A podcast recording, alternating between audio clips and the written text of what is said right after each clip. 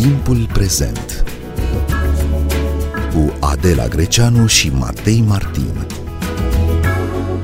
În timp ce ni se repetă obsesiv pe toate canalele să avem grijă de sănătatea fizică, prea puțini sunt cei care ne dau sfaturi profesioniste cu privire la sănătatea mentală în această perioadă dificilă. Discutăm astăzi despre cum facem față psihic pandemiei. Bine v-am găsit, noi suntem Adela Greceanu și Matei Martin și invitata noastră este Zenobia Niculiță, psiholog și psihoterapeut. Bun venit la Radio România Cultural! Bine v-am găsit! E firesc să ne fie frică. E firesc, poate, chiar să fim anxioși, adică să ne fie teamă pentru ce se va întâmpla cu noi, cu cei apropiați, cu joburile noastre, cu comunitatea, cu lumea în general.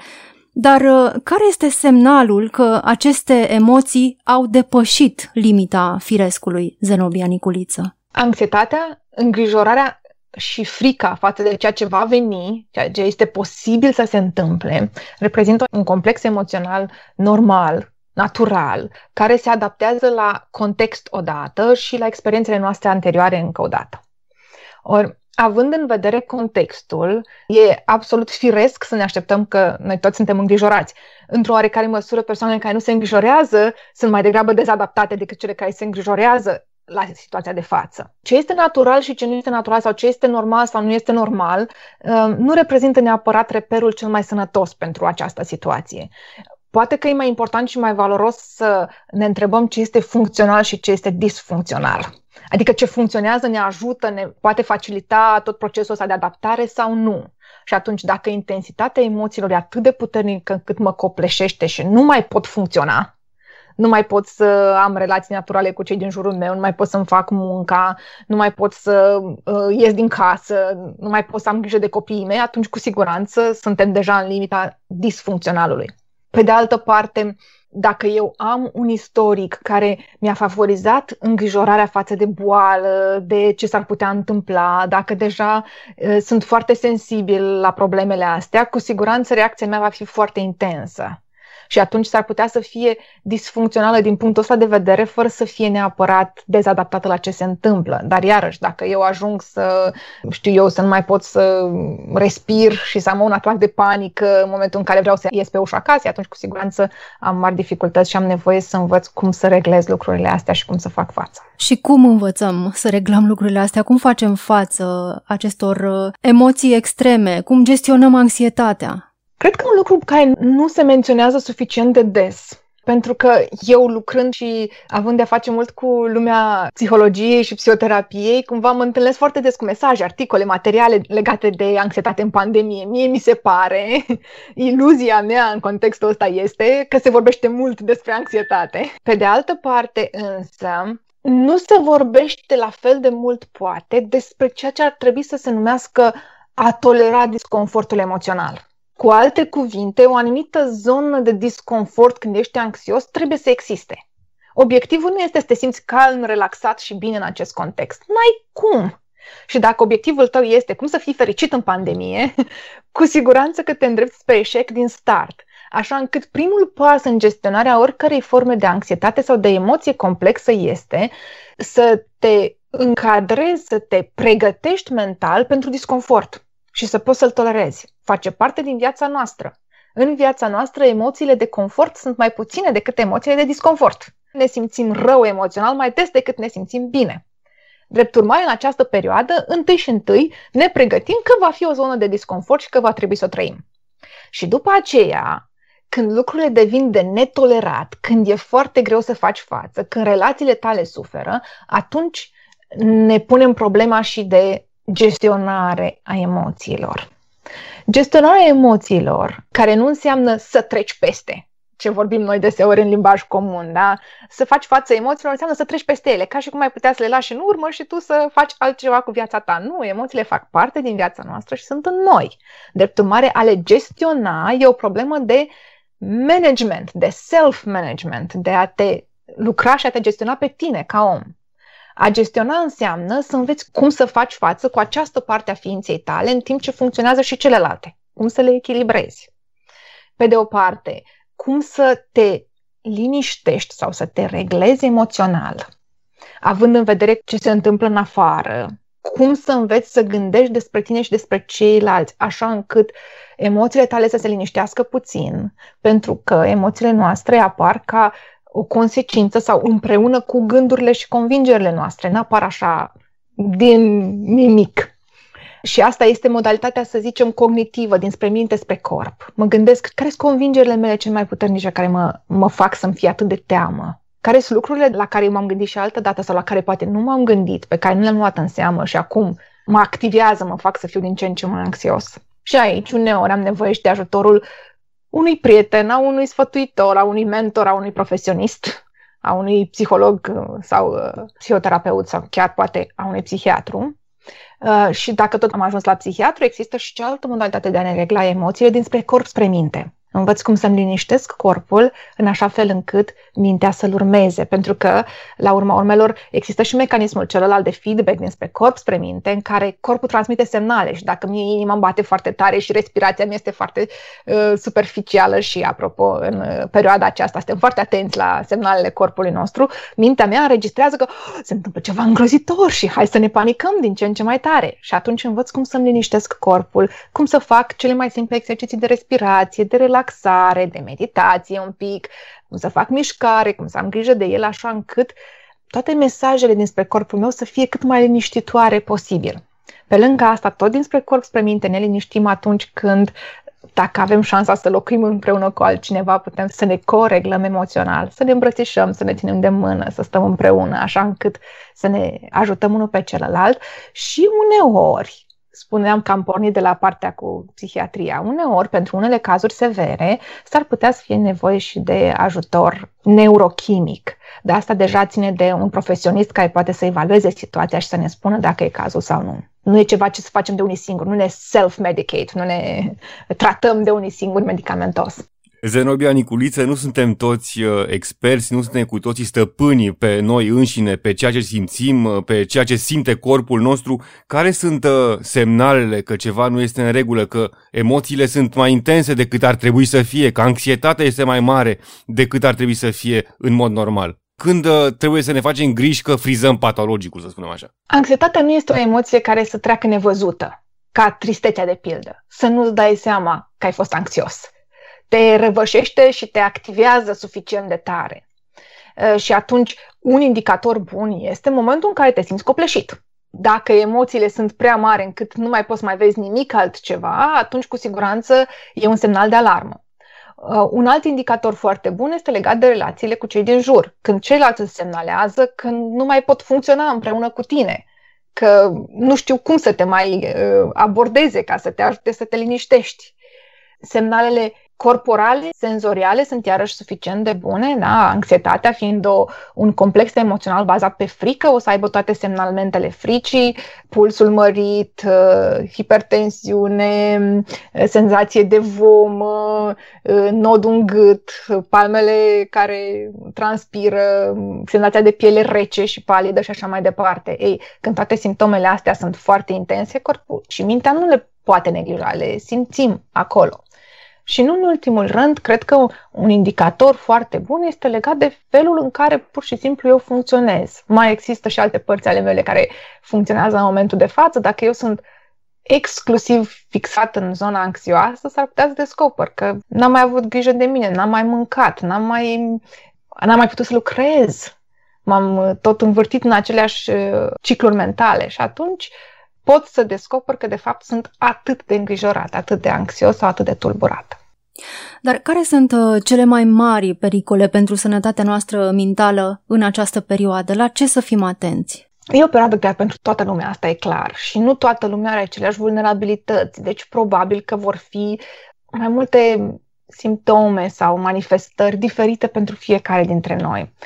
Aș putea însă să remarc două, poate chiar trei, care cred că sunt tipice și la care avem nevoie să avem grijă. Anxietatea de care am vorbit până acum este o problemă, o zonă. Da? Avem nevoie să învățăm să funcționăm cu îngrijorarea aceasta și să și ne liniștim pe noi înșine și unii pe ceilalți, să ne ajutăm să ne reglăm emoțional.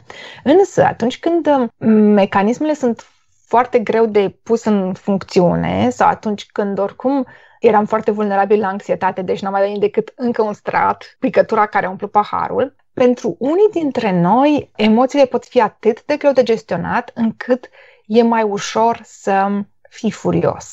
E mai ușor să te duci în zona în care proiectezi pe ceilalți tot ce se întâmplă și atunci cred că ar fi important ca noi toți să fim un pic atenți și la această parte în care devenim foarte revendicativi, foarte ostili față de ceilalți. Avem suficiente exemple din mass media cu conflicte fizice în plină stradă pentru că neputând să avem grijă de noi înșine emoțional vorbind, e preferabil să fim furioși. Furia ne activează foarte tare, ne face să ne simțim un pic mai în control, nu neapărat în control asupra situației, că și furia este de necontrolat, dar un pic mai puternici, mai deasupra valului. Și dacă nu suntem conștienți cu privire la starea noastră emoțională, s-ar putea să ni se pară perfect logic să fim furioși pe toată lumea pe autoritățile care nu fac lucruri, pe vecinii care nu au purtat mască, pe străinul de pe stradă care a avut un anumit gest, un anumit comportament sau uh, invers, pe cei care ne panichează fără motiv sau pe cei care nu se panichează când ar trebui să se panicheze. Oricum ar fi, când simțim foarte multă furie îndreptată împotriva celorlalți și asta este o zonă care ține tot de sănătatea noastră mentală și la care ar trebui să avem mare grijă, de care avem nevoie să ne preocupăm, pentru că ea este un simptom sau un semn al unor dureri mai mari, mai profunde, pe care noi nu le putem gestiona sau cu care nu, nu putem să trăim, nu, nu putem să ne uităm la ele. Al treilea domeniu de sănătate mentală de care avem nevoie să ne preocupăm în perioada asta este cel legat de izolare și singurătate. Unii dintre noi, din nefericire, se văd nevoiți să locuiască singuri, alții, chiar dacă locuim împreună cu cineva, suntem mult mai izolați social decât am fost obișnuiți, iar noi știm deja că izolarea socială, ruperea conexiunilor și a relațiilor sociale, este echivalentul dezechilibrului relațional și emoțional. Noi nu suntem făcuți să locuim, să trăim, să viețuim de unii singuri și ne pierdem echilibru fără ceilalți faptul că lucrurile se schimbă, că suntem mult mai izolați decât ne-am dori, ne provoacă suferință, tristețe, pierdere, durere. Contează faptul că astăzi suntem uh, conectați mai bine ca oricând uh, la rețele, că putem vorbi la telefonul mobil, că putem vorbi prin Skype, cum vorbim noi acum, Zenobia Niculiță. Contează aceste legături? Nu suntem mai aproape, de fapt? Cu siguranță contează și sunt un, un atuș și un uh, element pe care noi îl folosim intens în perioada aceasta. Și e, e foarte bine să fie așa. Nu ne trebuie prea multă imaginație să ne gândim cum ar fi dacă noi am locui într-un oraș, părinții noștri în alt oraș și n-am avea niciun mijloc să comunicăm cu ei, să știm dacă sunt bine sau nu. Cât de disperați am fi, cât de panicați, cât de îngrijorați pentru ei. Însă, ca orice tehnologie pe care noi am dezvoltat-o uh, și acest domeniu al telecomunicațiilor și al uh, tehnologiei informației vine și cu costuri, nu doar cu beneficii. Și costurile țin și de sănătatea noastră mentală. Suntem conectați cu ceilalți și e adevărat că, într-o oarecare măsură, creierul nostru nu face distinția între ceea ce este real și ceea ce este virtual, mai ales din punct de vedere relațional și emoțional. Însă, conectarea asta virtuală presupune foarte mult sedentarism, presupune izolare fizică, lipsa aceea contactului fizic care este foarte important pentru noi ființele umane, plus uh, un anumit mod de procesare a informației care nu este întru totul tipic nouă. Îl învățăm și ne transformă, ne transformă inclusiv felul de a gândi. Drept urmare, da, ne e bine că suntem conectați cu ajutorul tehnologiei și avem niște avantaje pe care le putem folosi maximum, însă există și niște pierderi de care avem nevoie să ținem cont. Pierderi care se văd și la nivelul sănătății fizice și la nivelul sănătății noastre emoționale. Timpul prezent cu Adela Greceanu și Matei Martin. Zenobia Niculiță, sunteți și psihoterapeut. Aveți mai multe solicitări în perioada asta la cabinet? În perioada asta, marea majoritate a psihoterapeuților lucrează online, apropo de comunicare, uh, pentru că la un moment dat uh, e mai important să protejezi sănătatea clienților, deși unii ar beneficia mai mult, evident, de munca în, uh, în spațiu real. De altfel, asta este o, o dezbatere continuă în perioada aceasta. Până acum, foarte mulți psihoterapeuți au fost foarte convinși că singura formă de terapie reală este aceea în timp și spațiu real în cabinet. Acum S-a dovedit că, de fapt, oamenii pot beneficia foarte bine de serviciile online, mai ales în aceste condiții și că ele sunt mai sigure și mai sănătoase din multe puncte de vedere, chiar dacă, iarăși, sunt lucruri care nu se pot face în spațiu online. Dar, ca să răspund la întrebare, da, solicitările sunt mai numeroase și poate și mai intense în sensul în care clienți care poate sau persoane care ar fi putut gestiona cu mai mare ușurință o anumită situație se văd copleșiți de situații de viață oarecum naturale, ca de exemplu părinți care sunt absolut înnebuniți uh, de necesitățile de gestionare a relațiilor cu copiii care stau și învață de acasă în timp ce și ei lucrează de acasă. E o situație complicată și grea pentru toată lumea. Și ce sfaturi aveți pentru aceste foarte multe situații? Cum să-și împartă timpul, spațiul? În primul rând, cred că Părinții care fac asta au nevoie să-și programeze niște așteptări foarte realiste. În momentul în care ești părinte care lucrezi acasă, de acasă, împreună cu copii, în principal cu copii, să zicem, sub clasele gimnaziale, adică copii preșcolari sau din școlaritatea mică, te trezești din start fără să vrei, în situația în care joci trei roluri simultan și dacă nu simultan, cel puțin uh, succesiv, dacă o succesiune foarte rapidă, cu o alternanță foarte mare. Ești și părinte, ești și profesor, ești și angajat sau profesionist la locul tău de muncă. Drept urmare, dacă dintr-o dată la locul tău de muncă ți s-ar cere să faci triplul muncii tale, nimeni nu s-ar aștepta să fii la fel de productiv ca atunci când făceai un singur task sau o singură activitate așa încât părinții au nevoie din prima să-și seteze niște așteptări foarte realiste, iar așteptările sunt că resursele pe care le au sunt insuficiente ca să îndeplinească toate trei rolurile la un nivel bun. S-ar putea să nu le poată îndeplini nici măcar la un nivel mediu. Și atunci e nevoie de priorități. Ce e cel mai important în această perioadă? Din punct de vedere psihologic, cel mai important este rolul de părinte care aș ajută copiii să se liniștească, să se regleze emoțional, să fie conectați și să se simtă iubiți.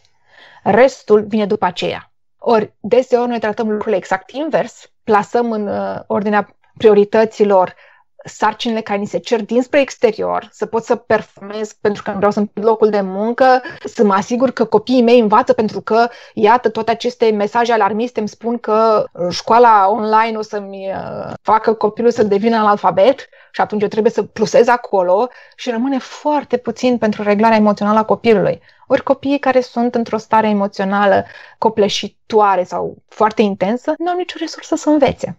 Și atunci ne învârtim în cerc ne stresăm unii pe ceilalți, ne activăm unii pe ceilalți, suntem furioși unii pe ceilalți și nu atingem nici măcar obiectivele de bază pe care ne-am propus. În România, boala psihică e stigmatizată de obicei, oamenii nu sunt obișnuiți uh, nici să aibă grijă de sănătatea lor psihică, nu știu să-și recunoască simptomele anxietății sau ale depresiei. Putem acum, în plină criză pandemică, să învățăm câte ceva despre sănătatea psihică? Cu siguranță. Cu siguranță este loc pentru a învăța despre sănătatea psihică uh, și a recunoaște că este o parte din viața noastră a tuturor, că noi toți ne confruntăm cu diferite tendințe, tulburări, suferințe, că nu, așa cum nu există persoană perfect sănătoasă din punct de vedere fizic, nu există persoană perfect sănătoasă din punct de vedere psihic. Noi toți avem suferințele noastre.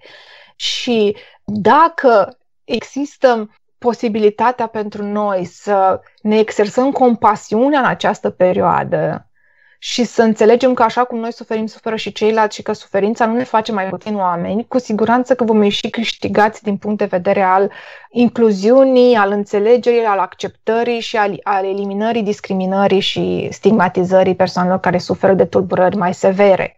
Pentru că de tulburări de orice fel suferim cu toții. Nu știu însă dacă perioada de pandemie este neapărat favorizantă pentru asta. În general, în situații de criză, e foarte natural ca oamenii să încerce să caută modalități prin care să-și explice ceea ce este de neexplicat. Pentru că noi toți ne dorim ca, găsind aceste explicații cât mai clare și cât mai simple, să ne întărim iluzia controlului asupra propriei vieți într-o perioadă în care controlul ne scapă printre degete, ne dorim să avem niște explicații simple pentru care se întâmplă lucrurile astea altora, sperând astfel că nu o să ni se întâmple nouă. Și de aceea zic că în acest context nu știu dacă uh, este mai ușor pentru români să învețe ceva despre tulburare psihică, despre suferință, despre nevoie de ajutor. Să sperăm însă și să fim optimiști. Au și uh, psihoterapeuții un rol aici în educație? În educația pentru o sănătate psihică? Da, cu siguranță. Există și mă bucur că există din ce în ce mai mulți psihoterapeuți în ziua de astăzi care au ieșit în agora au și un profil public. În general, psihoterapeutul este mai degrabă un profesionist uh, singuratic, care își petrece mult timpul în cabinet, relaționând cu toți ceilalți, dar nu neapărat în spațiul public. Și drept urmare, adesea a avut mai degrabă un rol de susținător și ajutor decât un rol de educator. Însă astăzi și datorită tehnologiei sunt din ce în ce mai multe astfel de profesioniști care sunt în spațiul public, sunt prezenți, au tot felul de activități și atunci când era posibil și multe evenimente publice și toate acestea fac parte dintr-un uh, efort susținut de a transmite niște informații valoroase publicului și de a educa, în general, o comunitate, o comunitate de părinți întâi poate, sau o comunitate de persoane care au o suferință comună și mai apoi, mai larg, o, o comunitate mai mare sau poate chiar o societate. Și da, în privința asta, psihoterapeuții sunt cei care au și informațiile și bagajul teoretic, conceptual, dar și experiența practică de la om la om care să le permită să transmită niște informații și niște lecții valoroase despre sănătate mentală și despre valoarea incredibilă a fiecărei ființe umane, indiferent de suferințele și durerile cu care se confruntă. Zenobia Niculiță, se pare că sunt uh, mulți oameni care au trecut prin această boală COVID-19 dar nu au spus. Nu au spus vecinilor, nu au spus uh, oamenilor din cercurile mai puțin apropiate. De ce? De unde această frică de a mărturisi că au trecut prin COVID-19? Aici putem să ne uităm la nivel macro, la ce se întâmplă la nivel social și apoi la nivel interpersonal.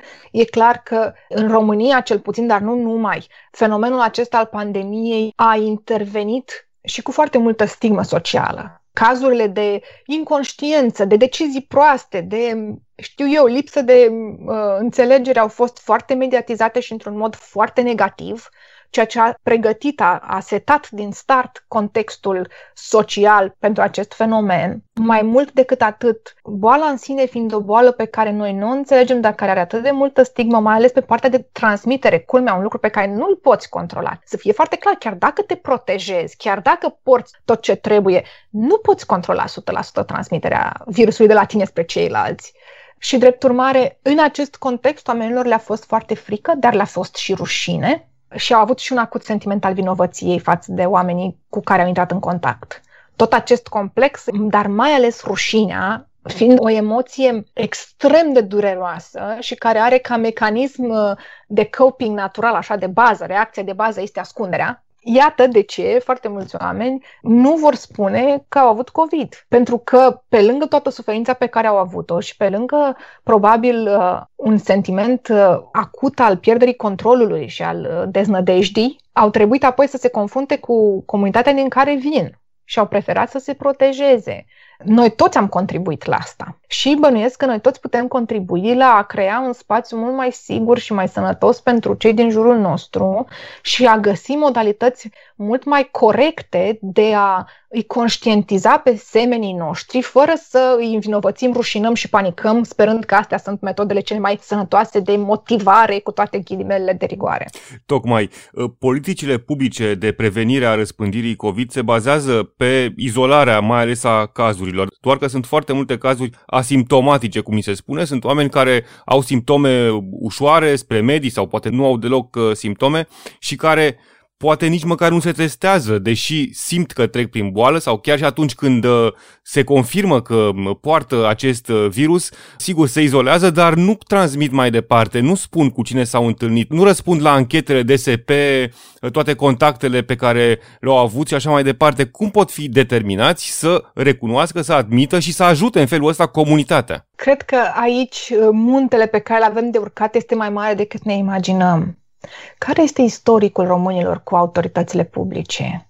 Eh, să nu uităm că totuși de la o vârstă încolo, și această vârstă fiind vârsta celor mai vulnerabili în ceea ce privește COVID, oamenii au trăit într-o perioadă comunistă în care relația cu autoritățile se baza pe anchetă, pe spionaj, pe abuz, pe pericolul de a fi acuzat de lucruri pe care nu le-ai făcut. Drept urmare, a interacționa cu o instituție publică astăzi și a răspunde la întrebări sau a fi chestionat cu privire la aspecte foarte private ale vieții tale e un lucru greu. Corelat cu tot ce s-a întâmplat în mass media și cu toate dezbaterile astea extrem de aprinse și uneori chiar violente între cei care consideră că uh, această pandemie este o amenințare reală versus cei care sunt uh, mai puțin convinși sau la extremă conspiraționiști, creează un context foarte neprielnic pentru a, uh, a comunica, a răspunde, a fi responsabil, a-ți asuma nu știu dacă există vreo soluție simplă și rapidă de implementat. Cu siguranță însă ce face diferența este relația. Omul care întreabă, dincolo de uh, instituția care întreabă. Ori aici cred că uh, fiecare persoană care se află într-o situație profesională de a interacționa cu cei care fie sunt bolnavi, au fost bolnavi și așa mai departe, are nevoie să-și reamintească în mod continuu de umanitatea din noi și să interacționeze nu cu un caz, nu cu un cetățean reticent, nu cu un, știu eu, dezinformat, nesimțit, nesimțitor și așa mai departe, ci cu un om. Poate că asta e cel mai greu lucru pe care l-au de făcut autoritățile care intră în contact cu oamenii, cu pacienții, cu posibilii pacienți. Poate le-ar trebui și lor, uh, nu știu, niște cursuri de psihologie. Cu siguranță, cu siguranță ar beneficia nu neapărat de cursuri, cât de suport. Oamenii aceștia suferă de un stres foarte mare la momentul de față. Presiunea e foarte mare, te confrunți cu o grămadă de situații din punct de vedere profesional, dar care nu sunt lipsite de impact asupra propriei persoane. Și probabil că cei mai mulți dintre angajații care lucrează într-un anumit domeniu, dar care are de-a face cu pandemia, suferă de toate simptomele posibile, de la epuizarea fizică până la cea psihică legată de furie, frustrare, durere, frică și toate la un loc. Și atunci, da, cu siguranță ar beneficia de sprijin în privința asta uh, și de ajutor, pe de o parte, să, să reușească măcar puțin să proceseze și să trăiască ceea ce li se întâmplă lor ca oameni, ca să poată fi măcar puțin prezenți în relație cu ceilalți. Altfel, fiecare este prins în propria dramă și reacționează doar în oglindă față de celălalt, doar proiectează, dar de fapt își trăiește propria poveste. Și uneori uh, e posibil ca în această pandemie să riscăm să trăim în, în proiecții, în, în oglinzi ale celorlalți, fără să interacționăm în mod real cu celălalt, ci să ne, ne trăim fiecare în bula noastră, propria dramă și să avem senzația că ceilalți nu fac decât să joace niște roluri prescrise în ea. Rolul uh, inconștientului, rolul abuzatorului, rolul uh, celui care mă părăsește și așa mai departe. Zenobia Niculiță, mulțumim tare mult uh, pentru interviu și pentru sfaturi, toate cele bune. Mulțumesc și eu. Noi suntem Adela Greceanu și Matei Martin. Ne găsiți uh, și pe platformele de podcast. Abonați-vă la timpul prezent pe Castbox, Apple Podcasts și Spotify. Cu bine, pe curând!